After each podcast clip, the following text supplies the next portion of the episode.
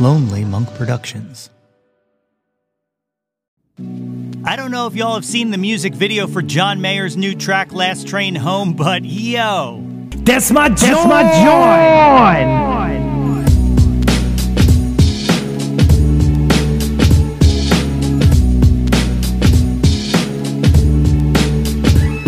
Hey yo, displace the What's good, friends and family, neighbors near and far? Welcome to episode six of the second season of the Yo, That's My Jawn podcast, the podcast, website, brand, movement, way of life dedicated to the embrace and championing of your passions. I am your host, Nate Runkle, aka Johnny Quest, aka The Material Squirrel, Majana, aka John Wayne, aka I just got to know.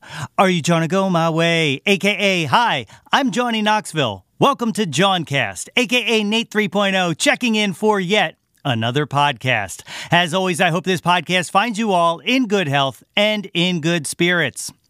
What's up, gang?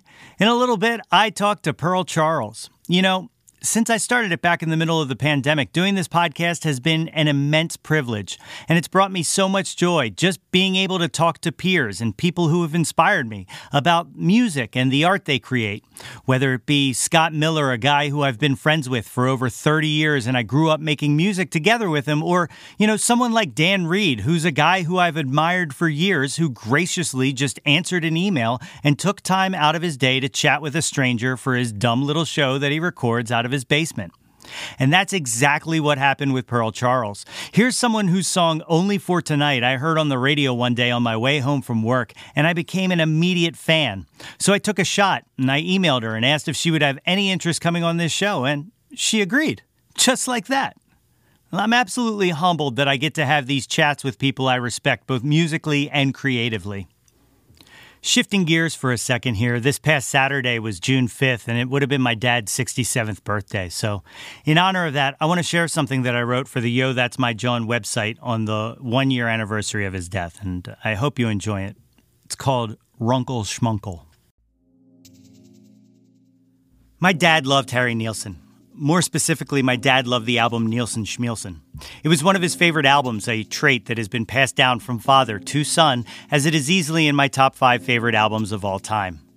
I've had a recurring internal argument with myself over whether it's Harry's beautifully tenored voice or his brilliantly abstract songwriting that has driven this obsession with him all these years, but that argument is just foolish drivel. I love Harry Nilsson because my dad loved Harry Nilsson.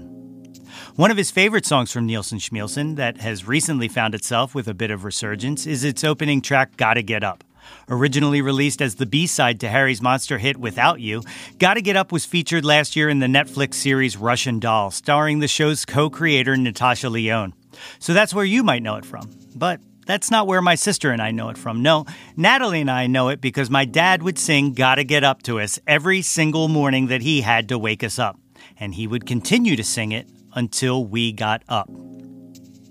As a small aside, yes, my sister's name is Natalie and my name is Nathan, but no, our parents did not do this to be cute. Actually, it was my doing. Our parents let me name my little sister, and so I chose Natalie, but not because of the alliteratory nature of the coupling of our names, but it's because I was a fan of Mindy Cohn's character Natalie on The Facts of Life. To be honest, the Nate and Nat thing never even crossed my mind. I feel like that story should tell you as much about me as you need to know to confirm any preconceived notions you may have already had about me. But I digress. Our dad didn't just sing Gotta Get Up to us when we were children, it continued into our adult lives. I was in my 30s, and if I kept hitting the snooze button, not wanting to open my eyes for work and let either my alarm clock or responsibility win, I would hear from the doorway of my bedroom my father's voice. Gotta get up, gotta get out, gotta get home before the morning comes. He loved that song. And Nat and I love that song. And we love to hear him sing that song no matter how annoyed we would pretend to be at his attempt to get us up. So much that when I finally moved out, I set my alarm clock to gotta get up because it reminded me of home. It reminded me of him. My father passed away a year ago this week. My sister and I were there with him until the very end. And uh, on that last day that we spent by his side in the hospital room, knowing that it was the end, but secretly hoping that the doctors were wrong and that he would come to and just show them how wrong they were, I reached inside my pocket and I pulled out my cell phone. I opened up Apple Music and I loaded up Nilsson Schmilsson, and as I placed my phone on his chest, I hit play. Side one, track one. And Harry's wonderful voice began to fill the hospital room. Gotta get up, gotta get out, gotta get home before the morning comes. Just as my father's voice would ring out every morning that he would wake my sister and I from our slumber, and so I hoped it would work there that those words may awaken my father from the inevitable, just like he woke my sister and I countless times, and that I would hear him sing along. Well, it, it didn't. He didn't. But it wasn't entirely unsuccessful. I know it can be chalked up to an involuntary movement, and who knows, maybe it was. But as Harry sang, I am sure as anything in my life that my father tapped his feet. And I know that he had tapped his feet because he could hear one of his favorite songs from one of his favorite albums, and he knew that we were there with him. He knew. But he had to run, run, yeah. I think about my father a lot. You know, recently I've been wondering to myself what he would make of the COVID 19 pandemic. I know he'd be worried for me, and I know he'd be tremendously worried for my sister, who's immunodeficient. But most of all, I know that early on in all of this, before the guidelines and before the stay at home edicts, I know that he would have asked me, Are you buying all this? You think it's real? He would ask me a version of that sentiment about challenging topics from time to time, and I would answer him, trying to hide my confusion on how could you not believe it when all of the evidence would point to things being real. But it wasn't until recently that I realized that he wasn't challenging the narrative in those instances. If he had asked me those questions about the coronavirus outbreak, it wasn't necessarily that he didn't, quote, buy it. It was that he valued my opinion and he wanted to know what I thought. Because he knew I would be honest with him. I don't use Gotta Get Up as my alarm clock anymore. I can't. Because when I hear that song, I don't want to hear Harry's voice. I want to hear my dad's. I love you and I miss you very much, Dad.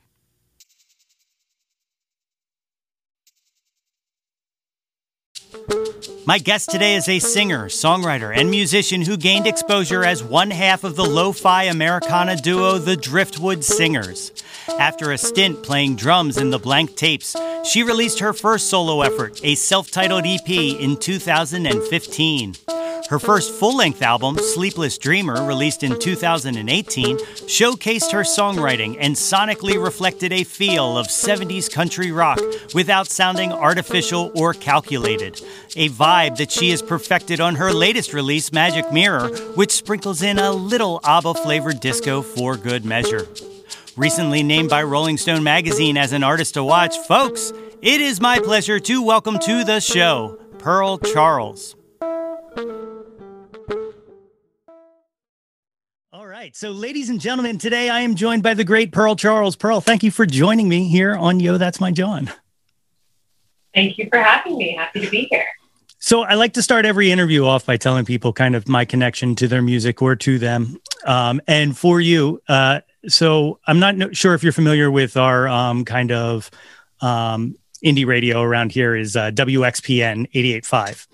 And uh, I'm driving home from work as I do uh, listening to 88.5, my favorite station.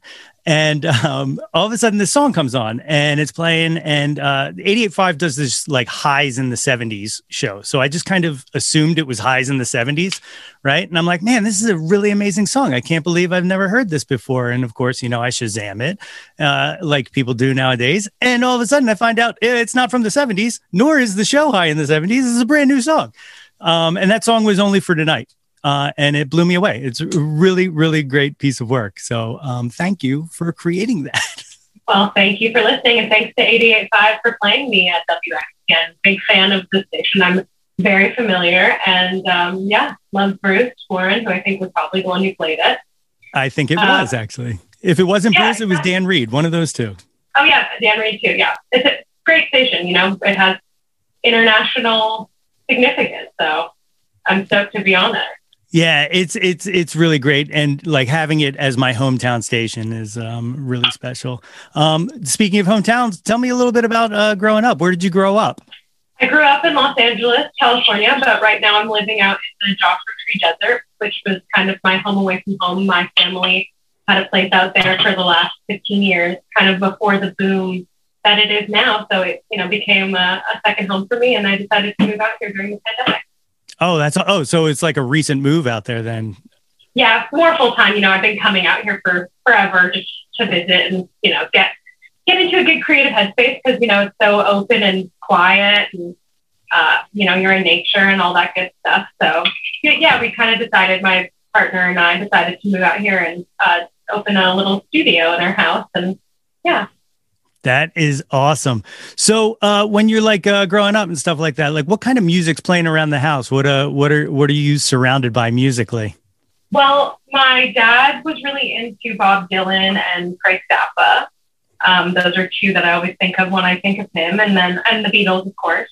Sure. And then my mom was really into um, John Prine, Leonard Cohen, kind of more of that singer songwriter type of thing. Um, as as well as Patsy Cline, Hank Williams, like classic country, and then some newer country artists like Gillian Welch. I don't know, you know, Americana kind of, not necessarily what we think of as modern country per se, but um, yeah. So a lot of a lot of uh, folky singer songwriter stuff, and then the classic, you know, the Beatles. Can't go wrong with that. Yeah, of course. Um, so when that you know when that's playing, is that, are you into it as well? Like, uh, or or were you one of the kind of kids who revolted from what their parents listened to? I always gravitated towards the oldies station, which when I was growing up played more like 50s and 60s stuff. Um, and so I did. I appreciated the music my parents liked a lot, but I also, you know, I wanted to fit in as a kid in the 90s. So I, I experimented with some of the more mainstream stuff, whether that was the boy bands or Spice Girls or whatever. yeah, sure, sure. I'm, I'm, a big Spice Girls fan. Um, it's it's one of my uh, the the whole bedrock of uh, this yo that's my Jawn thing is to displace the guilt and embrace the pleasure because I don't believe in guilty pleasures, but uh, Spice Girls that's definitely.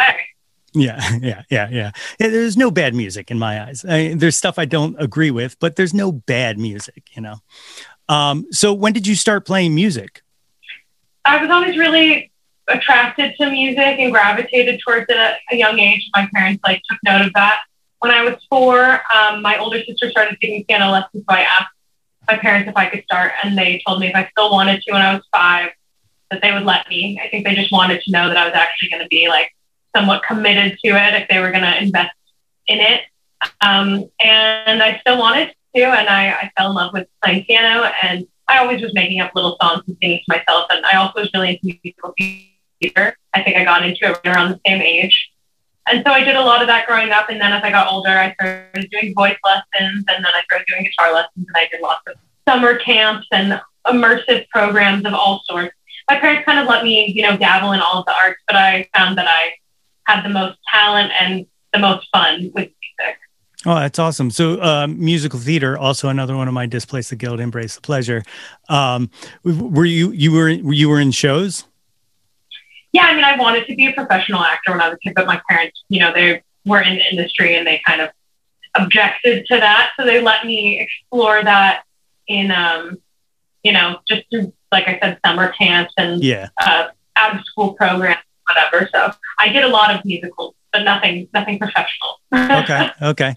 So, um, can you can you kind of pinpoint a a, a moment when um, music kind of became the art of choice, like when you were when you realized, oh, this is the one. This is this is my my call. Yeah, I mean, you know, I always loved the musical aspect of musical theater, obviously. Although I wanted to be better at dancing and acting, I was I was passionate about those things too, but I just wasn't quite as good at them. I always got the roles that involved a lot of singing. And, um, but then it kind of happened in a sort of, um, in, in a funny way where I just, I got in trouble at school, not at school, but outside of school for, um, sneaking out and like going to some other kid's house and smoking pot, whatever, when we were like 15. And somehow his parents found out, it's kind of a long story, basically like I got kicked out of the theater program at my school because of that. Oh. And so I was kind of forced to pivot into like rock and roll music, which obviously I found out was actually way more fun, and way more up my alley. I think I was kind of going in that direction anyway. As you can tell from the story, I was already a bit rebellious, and musical theater probably wasn't going to end up being where I ended up. But it kind of happened a little more unexpectedly and shockingly than I had planned or I had thought that it would. Yeah. Oh, that's so cool. Um, that's you've you've you've got kicked out of musical theater. That's like badass. That's uh that's that's the that's the play there.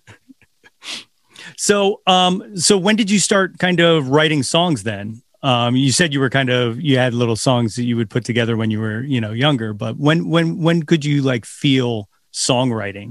Um I think that when I mean I have an interesting story about that compared to a lot of people, I think, because I think that when I got kicked out of musical theater and it became clear that I was going to be more involved in just doing music, my parents, um, both of whom were writers in different capacities, encouraged me strongly to explore my voice as a writer, which I hadn't really done prior to that, other than, like you said, making up little songs when I was young, which was something I'd always loved to do. So it wasn't a total uh, shift, but my piano teacher, who wasn't my same piano teacher since I was like five, but you know, since I was very young, we switched to using this other woman, and she was actually a pop songwriter and wrote for you know more like Disney stuff and mainstream kind of stuff like that. But so they kind of were like, well, while you're doing these piano lessons, like why don't you try to work with her on learning how to record a little bit, learn how to write some songs. So you know, it wasn't like it didn't necessarily come to me as my own idea initially.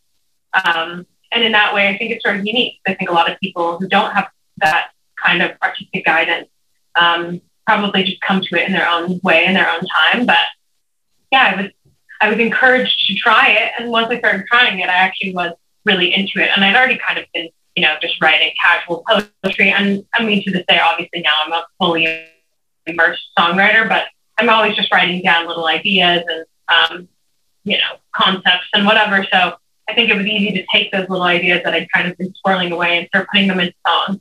And so, yeah, I started kind of when I was like in high school around that same time, 15, 16. But um, then I, I joined some other bands when I went to college and I kind of stopped being the lead songwriter. So then I kind of started, um, you know, writing songs, but kind of keeping them to myself and not really doing anything with them until I decided to start my own solo project in 2015.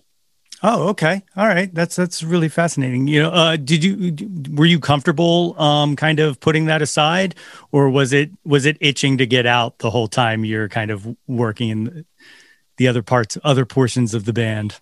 Um, I think I was a little bit hesitant to share that and to come out as a solo artist. I think it was like a bit vulnerable for me at that time. Um, but in truth, I now feel that I almost wish I'd gotten a drum it earlier, although no regrets. You can't change the course of your life. And I think the reason I'm where I am now is because I did things the way I did them. But um, yeah, I think that was always in there, kind of hiding a bit underneath the surface. But um, I was happy to do what I was doing at the time, and it really worked for me. But again, I mean, oftentimes in my life, things just happen beyond my control, and they lead to something greater. Um, and you know, I left the blank tapes, the band I was in, and broke up with the guy with the band and was then kind of one, left wondering what I was going to do with my life. I was like, well, I have these songs and, you know, I can't break up with myself. So I guess I better start my own project. oh, that's great. Um, so, you know, when you, when you're taking that leap from, you know, um, playing drums and kind of, did you have, did you have any issues kind of being center stage and having that focus on you, you know, as, as you're, you know, hesitant to share that stuff. Now you're like feet to the fire. It's all on you. Uh, was there any hes- uh, was there any kind of growing pains in that or? I think that at that point I was ready. Um, you know, like first of all, in the blank tapes where I played drums, I still stood in the center of the stage. Oh, and okay. so people often were confused about who theater was. And, you know, I, I was kind of like put in a position where I was looked like the lead singer, even though I wasn't. Um, so I was used to kind of being that. And that was like an easy way to ease into it, you know, because it was like, okay, the attention's all on me, but they're not my songs. So if people don't like them, it doesn't matter. Um, I mean, I still was very invested in the project at the time, but you know, I, I wasn't writing the songs, so I didn't feel like I was bearing my own soul every time I got up there and played. Which now, being Pearl Charles and writing all the songs and having them be about my own life is much more vulnerable.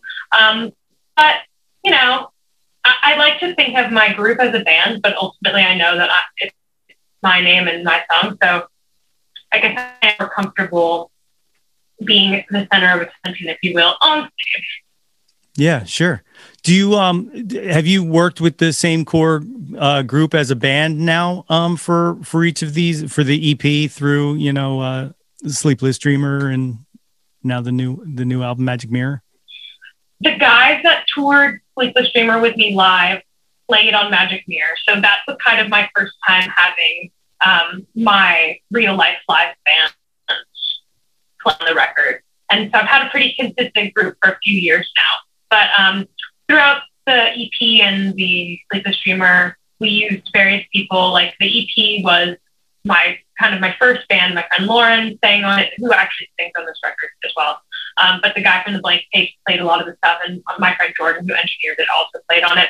Then for Sleepless Dreamer, um, one of my live bandmates also plays with Father John Misty, so we got a lot of the Father John Misty band to play. So that was a little more like session guys.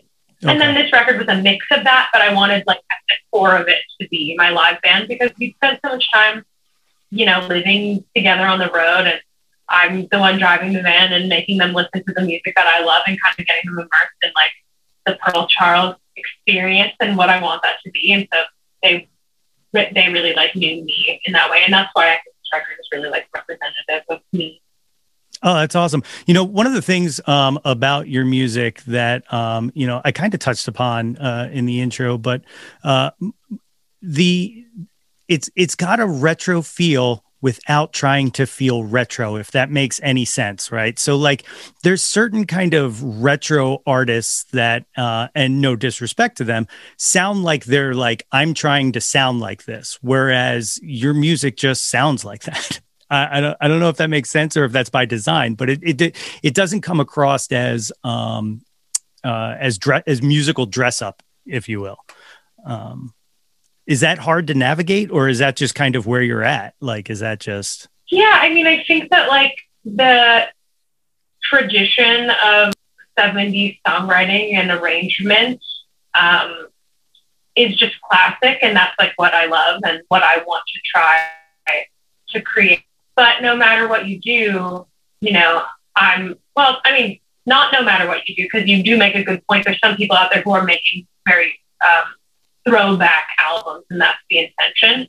For me, I just, I'm inspired by that time, but I'm not trying to replicate it. I'd like to create something that feels, in a way, at least unique, if not completely original. Like, I, I actually feel like I'm not attached to complete originality in the way that some people I think are. And there's nothing wrong with that. It's cool to try and like, you know, create new boundaries. But what I think is really the best thing is trying to make something that's very uniquely yourself that yeah. no one else can imitate because it's your thing.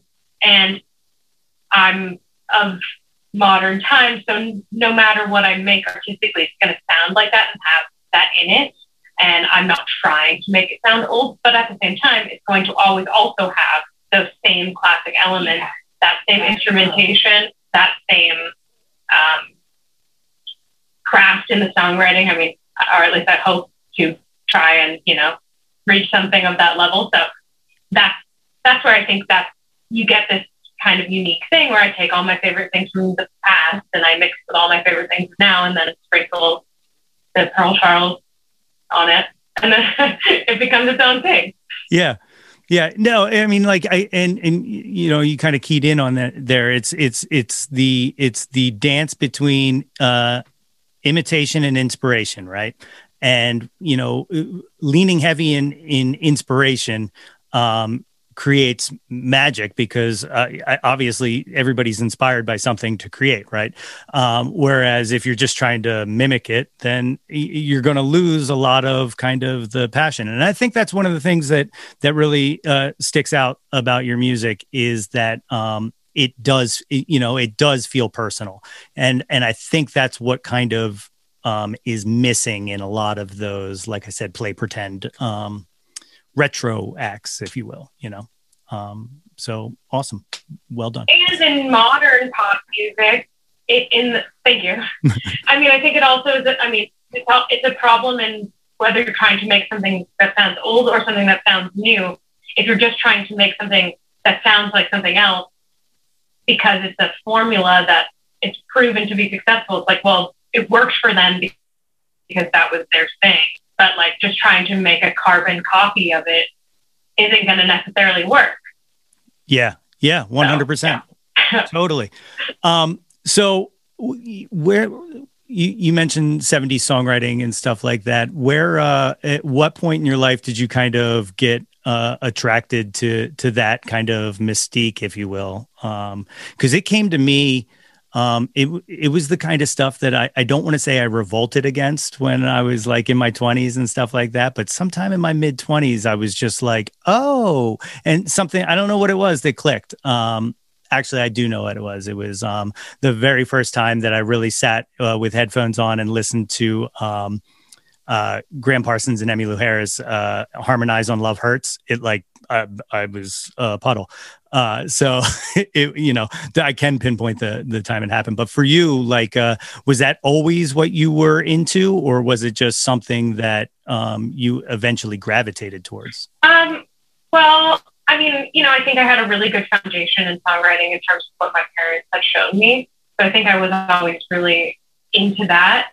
I also think that I didn't really have the um, aversion to soft mainstream music that a lot of people have when they're young. Um, I dabbled a little bit in like liking punk, but like I never was a punk.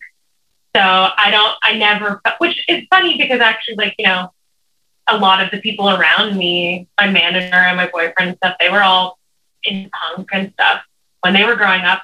And there is like a connection between the punk ethos and like the DIY ethos and indie, you know? But like one thing that I never had a problem with was being ashamed of liking that. And like, I, I mean, I feel like you're, I, this is a question you'll ask later, I'm pretty sure, but like the first um, CD I bought at Amoeba was the Eagles' greatest hits I just thought it was great. I I didn't think anything about it. I didn't think if it was cool or not. I just heard it on the radio and I thought they were really cool. At that point, I'd only ever heard Hotel California, but like that was only scratching the surface for me because I've loved so much of their stuff. Um, so yeah, I mean, like I think I was always into it, but it wasn't always just 70s. I mean, it was like I liked the Carter Family and I liked uh, Hank Williams and you know I liked country songs, which you know is really about the song and the yeah. story. And then to hear artists, I mean, Gram Parsons is such a great example because he was so into that classic country stuff. He really is known for bringing it into the rock lexicon and creating country folk rock. And I mean, that's like my my favorite genre, pretty much. So, um, I mean, I think that Neil Young and Joni Mitchell and all the Laurel Canyon people they were kind of building off of that. Yeah.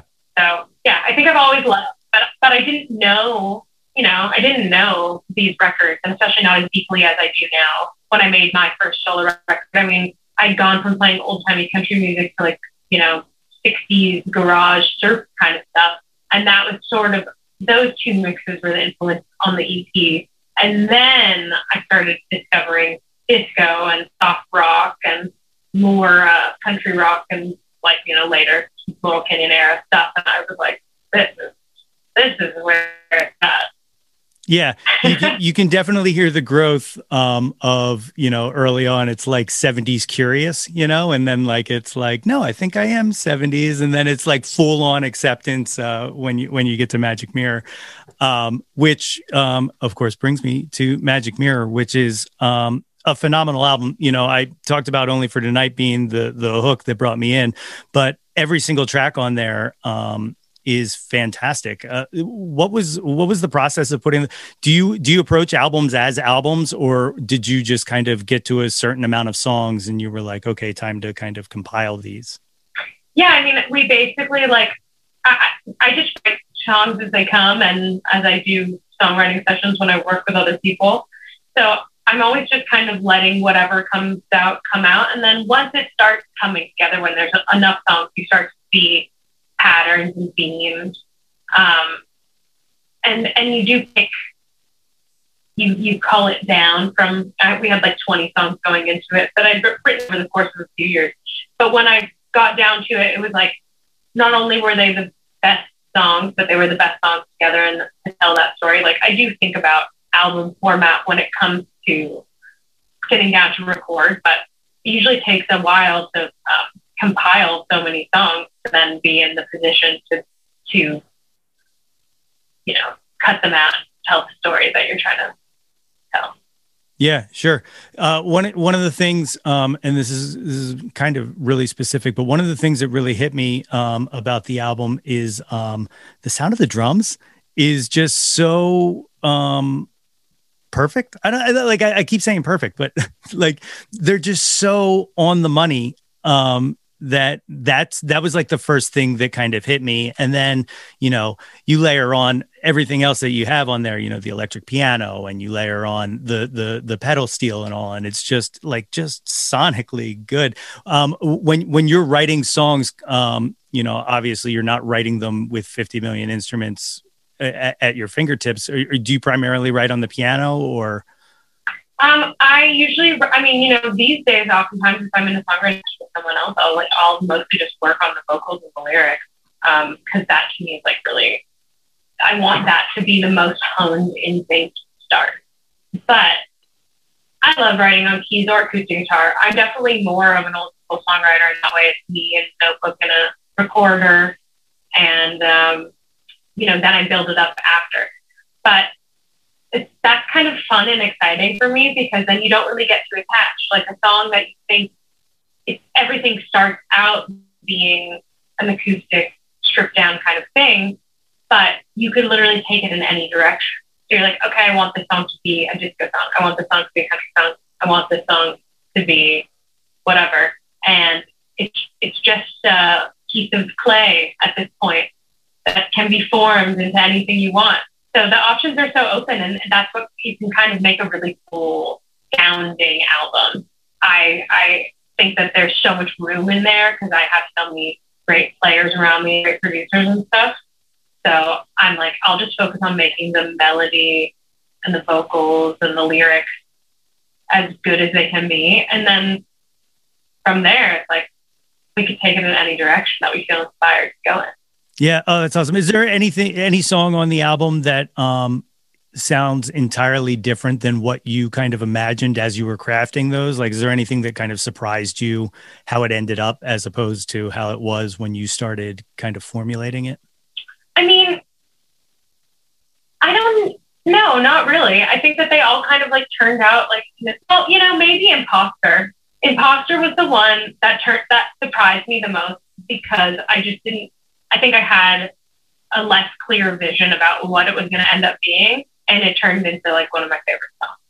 Yeah. So, um, but everything else I felt like really flowed very naturally. It felt like they kind of found their place. Because, like I said, I don't always go into it with like a preconceived notion.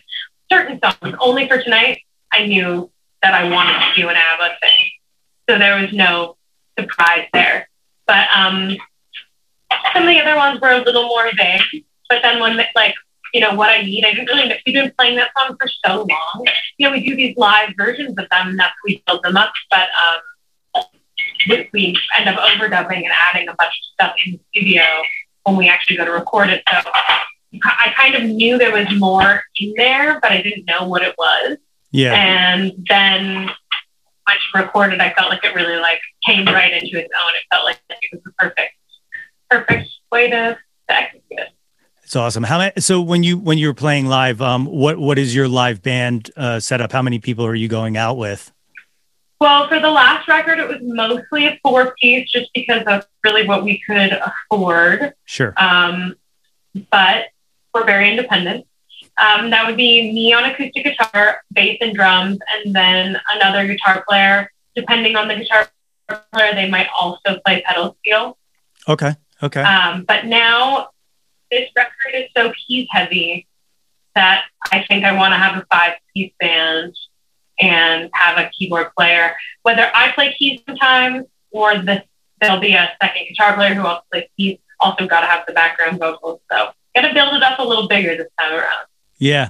How um were you? What what was your um? You you said you moved um, during it. But what was your pandemic life like? Um, were you able to play anywhere? Were you doing streams or anything like that? Or um...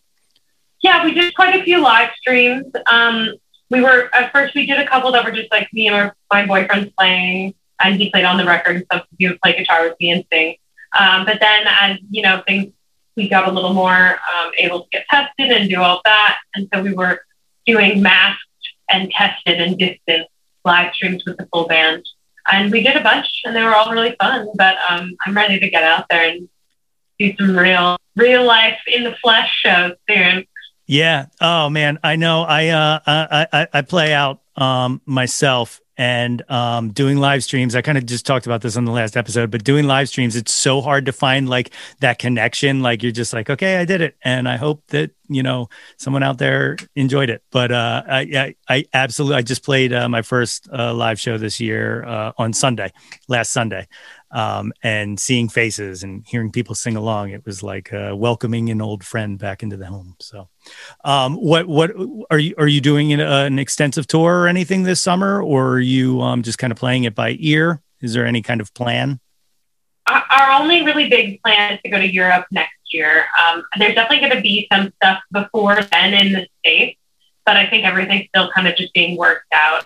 And um, yeah, so I'm not totally sure, but know, I hope I hope it all starts coming together soon and we can get back out there. Yeah, definitely. Well, you know, if I can um, just put a little word in for Philadelphia, if you just want to come out this way. um, but um, definitely.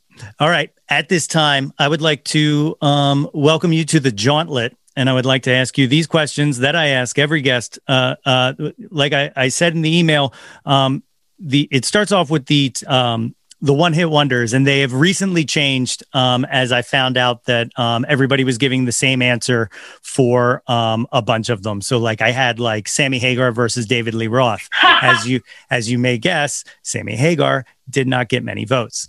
Um, so I've updated it some. Um, so these are the new one hit wonders. Are you ready? All right. Yeah. No, I mean, I was prepared before, but now you're taking me by surprise. So let's see what it's like. All right. Here we go.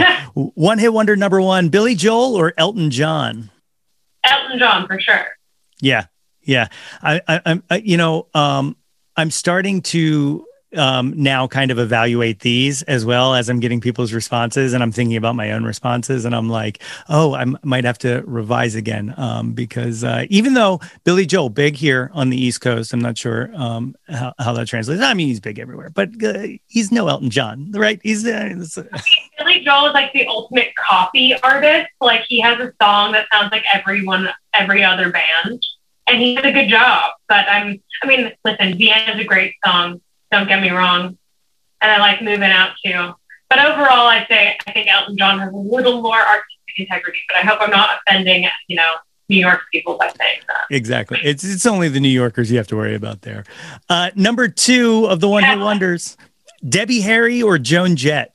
Um, you know, I'm gonna go Joan. No, no, I'm gonna go Debbie Harry. Debbie Harry on that one. Okay. Okay. I um, think about it.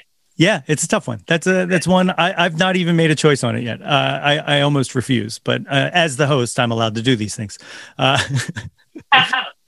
uh, number three, uh, the Queen of Soul, Aretha Franklin, or the Queen of Rock, Tina Turner. I think I'm going to have to go Aretha Franklin. I mean, again, these are tough, but yeah, yeah, I feel it. I feel it. Uh, this one, this one is the the one question I've asked that um, literally gets split down the middle. Um, and it kind of surprises me a little bit, but um, so it definitely is a holdover from the original one hit wonders. This one is Nirvana or Pearl Jam. Um, that's going to have to be Nirvana. I don't like Pearl Jam at all. Oh, I'm okay. sorry. Oh, so then it was an easy decision for you. No, no, uh, no Sophie's choice here for you on this one. no, no, no. That's a clear choice for me. I love it. Next one, Janis Joplin or Stevie Nicks? I mean, I have to go Stevie Nicks just because I love Fleetwood Mac so much. But of course, Janis Joplin is my namesake. So I got some love for her there too. Oh, that's where the pearl comes from. That makes sense. Yeah, that makes sense. I mean, that's not actually what I was named after, but you know, I, I, I feel a kindred connection because of the pearl thing. Okay. Right on, right on. Uh, this this is the big one, um, and I'm actually going to um, add a little addendum to it after the after this. Um, uh, but uh, the Beatles or the Rolling Stones? Okay, well, I'm going to add my own addendum. Oh, good. Because I like, I, okay, there's just so, this is a deep question. The Beatles solo probably would win for me because I am like a solo Beatles freak. Okay. After the broke up. I think the most culturally significant band ever is the Beatles. There's no question, hands down. Right. But who do I listen to more often? Definitely the Stones. That's 100%. Completely agree. My addendum to it, yeah, I, I, hear you. I hear you. My addendum to it, which I feel like I can ask you, but I can't ask every guest, and, and I'm not sure if you even hold an opinion on this one, but um, uh, an addendum to this question Rolling Stones' Wild Horses, written by Keith Richards and Mick Jagger, or written by Gram Parsons? Right. There, I mean, you know, there's a lot of controversy around the Stones stealing songs and murdering people. Yeah. I'm not sure. I'm not sure. I mean, Graham wrote some great songs. He did. Um, and he did some great versions of other people's songs. So I, I, can't say for sure, but I'm definitely open for a good conspiracy theory. Yeah, yeah. There's um. So there's this um. There's this. That's where it comes from. There's this great conspiracy theory that Gram actually wrote Wild Horses, and they just kind of took it. Um. Uh. That he um. And that um. They had an agreement that it would be a Jagger Richards song and not a Gram Parsons song. But either way, beautiful song. So the song exists, and that's all I care about. I could see it happening. I mean, it, it sounds like it could be a Gram song. I'm sure he was around writing it. I feel like it's possible they wrote it together. I mean, I know he was really, um, you know, he really like was obsessed with the Stones and you know, kind of being in the cool kid crew. So if that was gonna like get him in, I could kind of see him being willing to give up his song for that. But um, I feel like Keith like really loves Gram and he like speaks very highly of him. So I don't know why he would feel the need to hide that, especially now. But I guess if that's the legend, maybe they don't want anyone to know. That's right. That's right. Well, you know, sometimes you just got to let legends live because the legend becomes bigger than the truth, you know? Totally. I completely. Okay. The final one hit wonder Bohemian Rhapsody or Stairway to Heaven? That is a, that's a hard one. I mean, I think I'm going to go Stairway, but I really love them both. I personally am a huge fan of the rock opera. So, you know, give me a song that like feels like that and I'm in. I'll, I'll have to send you a demo. I wrote a uh, rock, a mini rock opera once. It's actually, I call it a, a mini alt country opera, but um, it is, it's a four song, it's a, it's a four song opera about um, uh, Peter Pan being um, some uh, a child suffering from depression. it's it's it's not good, but uh, but my heart was in the right place. All right. So that was the one hit wonders. This is the top 10 countdown. Um, in Philly, I'm not sure how familiar you are with Philly slang, but the word Jawn can mean anything you want it to be. It doesn't have to be music. Uh, I, I kind of made it about music for this, but it can be anything you want it to be, any, any noun, uh, essentially. So, uh, number one of the top 10 countdown, what was your first Jawn? What was the first thing you found yourself obsessed with? Um, well, I mean, when I thought about this earlier, I was saying the first first CD I bought at Amoeba was Eagles Greatest Hits. So I feel like that really kind of got me roped in. Okay. Okay. I like it. Number two, what's your current Jawn? What are you into right now? I'm obsessed with this song called Travelin' by the Jeremy Spencer Band. Uh, Jeremy Spencer was a member of Fleetwood Mac pre Buckingham Nicks, and uh, he left to join the Children of God cult. And while he was in this cult, he made this album and it's incredible. And this one song in particular is a huge inspiration. And I'm gonna uh, try to use it uh, as inspiration for my next record. And I'm listening to it on repeat to the point where my boyfriend's asking me to turn it off because he's so annoyed. that is amazing. I have to find that. I'm gonna have to look that up. That sounds absolutely incredible. Um, number three, what was your first concert? Well, this is another thing that's coming full circle. My first concert was the Spice Girls. Really? Proud of it. It was. That's awesome. That is awesome. T- tying it all together. See, this show, this show is very good at being cyclical. Totally. Um, you find themes and you stick with it, right? yeah. uh, number four, what was the last concert you were at? Now I'm going to have to dig back into my my memory for this one because it's been obviously quite a while. Yeah. Uh, last concert I was at. I mean, the last concert I remember being at was Paul McCartney. So I'm gonna say that, even though I might not be right. That's okay. It doesn't have to be But accurate. that was the last big one. Yeah. Yeah. It doesn't have to be accurate. We're, uh, we're not. We're not checking your work. We're not gonna. We're not gonna hold you accountable. Uh, number. It's a good story, actually. I um, I kept posting on my Instagram who's going to take me to this Paul McCartney concert because I was just I felt that I could somehow find a way to get in without having to buy a ticket. And um, eventually, a fan hit me up and was like, "Hey, actually, I have an extra ticket if you want to come with me." And I was like, "Okay, cool, great." Went with the guy. Didn't know him. You know, I was rolling the dice. He ended up being a super nice guy. Had an 11 row ticket. Holy And crap! I was like, this could not have worked out any better. Whoa. Okay. Nice. That's a, a man. What is what is it like seeing Paul McCartney from 11 rows away? Like that's got to just kind of blow your face off.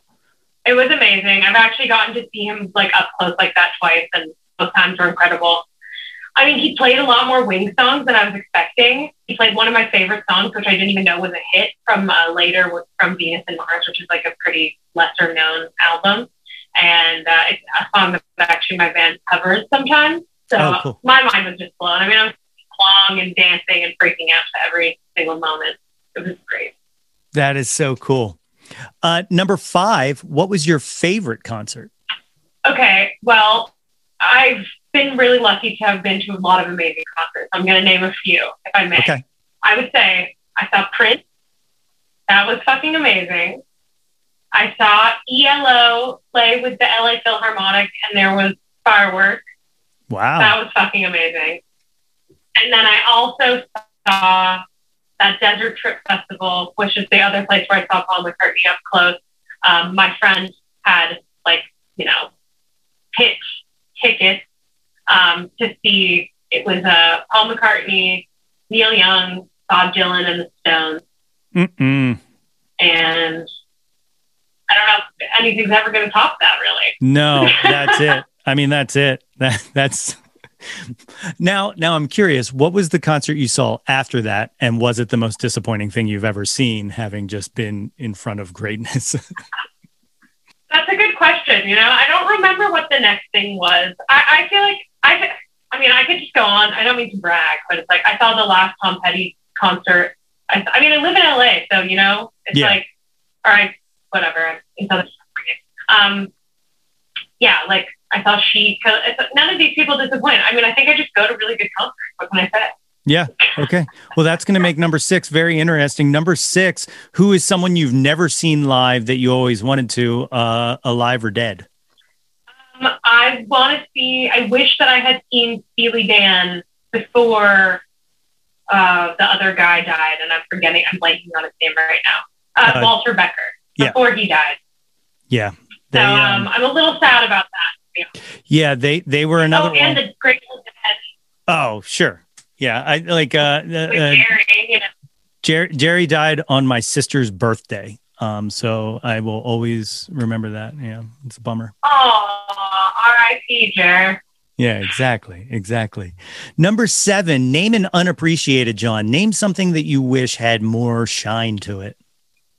Um, you know, I love Ian Matthews from uh, Fairport Convention. He was only in that band for a little while, but he has some amazing solo records, and I don't think he gets nearly enough appreciation. And there's a lot of artists like that, to be honest. I mean, the list goes on forever. The ones who didn't make it often were just as talented as the ones who did. So I, I hope everyone remembers that always throughout history. Yeah, yeah. The uh the the, the there I feel like there should be kind of like well, maybe maybe I should start it. No, uh, but there should be like a podcast that just looks and and and follows like every musician who you know call maybe call it like the Pete Best show or something like that. Like everybody who was a part of something that went on to be something incredible, but you know uh, didn't get to get didn't get to be there for the for the the explosion. That's a great idea. I'm really into it. I Yeah, I'll, cre- I'll credit you for the uh, for the show. Uh, number eight. What's your favorite album? I'm not great with favorites, you know, because my my favorite changes depending on my mood and what I've discovered.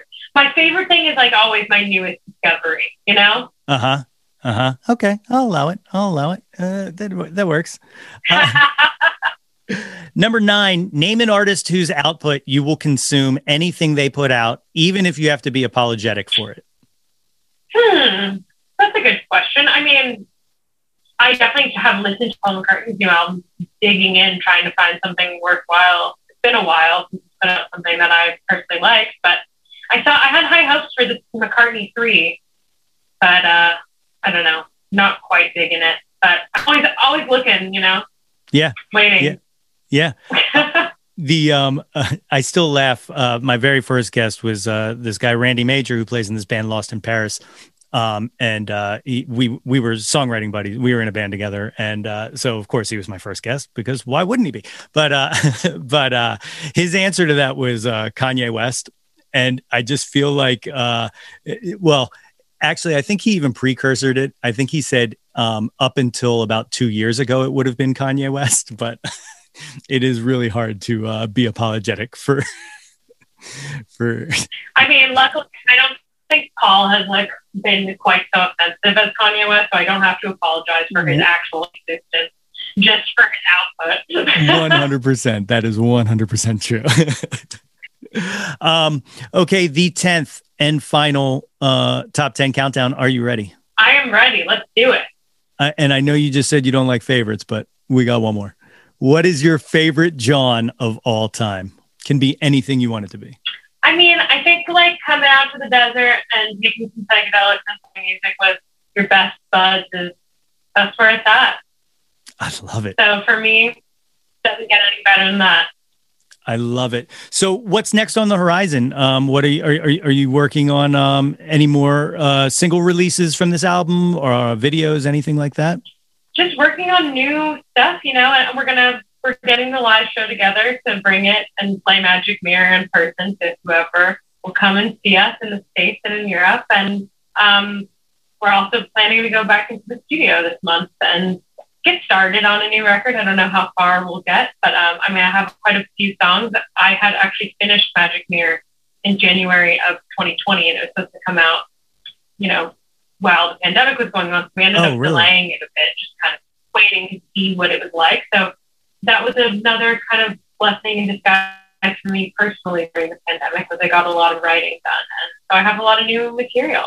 I'm just starting to watch it take shape, as we were talking about, kind of letting the clay start to mold itself and build it from the ground up, and just getting to the point where I'm bringing in the bass player and the drummer, and you know, starting to work it out. You know, the grooves.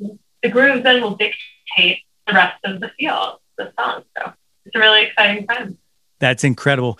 If these good people listening to this show would like to find you either on the internet or on the social medias, how, how where where where can they track you down at? definitely following me on Instagram is probably the best way to find my. Um, but I'm on all social media um, at Pearl Charles on Instagram, and you know, just search for me on the internet. You'll find me. There's not too many Pearl Charleses out there, luckily. Um, and then catch us on tour. I mean, you can buy my records and stuff like probably at your local record store, but also on my Bandcamp, which is pearlcharlesmusic.bandcamp.com. And yeah, everyone just keep an eye out. We'll definitely have more cool, fun stuff coming soon. Very cool, very cool. Well, as I said, I am a I am a, a new fan, um, so I want to thank you not just for doing this show and talking to me here today, but also for creating such fantastic music. Um, uh, I, I- two episodes ago, three episodes ago, I don't know. Times a flat circle. I, I can never remember what episode anything was on, but I, I open everything every show up um, with what my current Jawn is, and my current Jawn, of course, was only for tonight. Uh, so it is fantastic to get you on the show. I don't know. Do you? Do you are you a podcast listener? Have you ever heard the show Switched on Pop? I'm a podcast listener, but I basically only listen to true crime. So no, Okay. I have not. Okay. Switched on Pop, great show on uh, Vox Media. They just kind of break down pop music. Um, you know, using pop is a broad term, um, popular music, Oh, uh, if you will. Check it out. It's very fantastic. But um, I sent them an email, and um, uh, we uh, I was kind of gushing with one of the hosts um, uh, about your music, and uh, they are a con- convert as well. So um, spreading the word, spreading the word. Well, I'm gonna have to check it out now. That's awesome. Well, thank you for doing this. Uh, anything else you want to say before we call it a day to these beautiful people listening to this show across the world? Just thank you for having me and thanks to everyone for listening. Absolutely incredible. My thanks again to Pearl Charles for taking the time out to talk to me. You can find Pearl on Instagram at Pearl Charles or find her music on Bandcamp at pearlcharlesmusic.bandcamp.com or on any of the major music streaming sites. If you have not already, please subscribe to the podcast wherever you get your podcast goodness from. And as always, if you are an overachiever and you want to earn yourself that super awesome Jawn Scout Merit Badge for Citizenship of the World, you can do so by rating and reviewing us. Do not forget to visit www.yothat'smyjawn.com and like us on Facebook at facebook.com slash yo that's my Jawn for updates and live streams. Follow us on Instagram and Twitter at Yo That's My Jawn and find Yo That's My Jawn on YouTube for all kinds of video deliciousness. Like and subscribe the heck out of that ish. We want to hear from you. Reach out, reach out, and touch some Jawn. We did it! Another episode down. Thanks for taking this ride with me. As I always like to say, there is no me without you, because by myself, I am just a crazy person in his basement talking to himself. But with you, here with me, I am a crazy person in his basement talking to himself in front of people. And that makes it okay. Blue skies! Until next time, everybody! Hey yo, displace the guilt and embrace the pleasure. Your taste in music doesn't have to be. Yo, That's My Jawn is a Lonely Monk production written and produced by yours truly, Nate Runkle. Theme song by Phil Tyler Music featuring Nate 3.0. Special thanks to Fox Run Brands, DX Ferris, Andrew Scott, Natalie Runkle, and the incredibly brilliant and wickedly stunning Katie Daubney. If you or anyone you know has any ideas they would like to share or any guests they would like to hear on the podcast, please feel free to reach out to us at yo that's my jawn at gmail.com. Or you can leave an audio message for us and possibly hear yourself on a future episode by visiting anchor.fm slash ytmj slash message. Until next time, be sure to displace the guilt and embrace the pleasure and shout to the world, yo, that's my Jawn.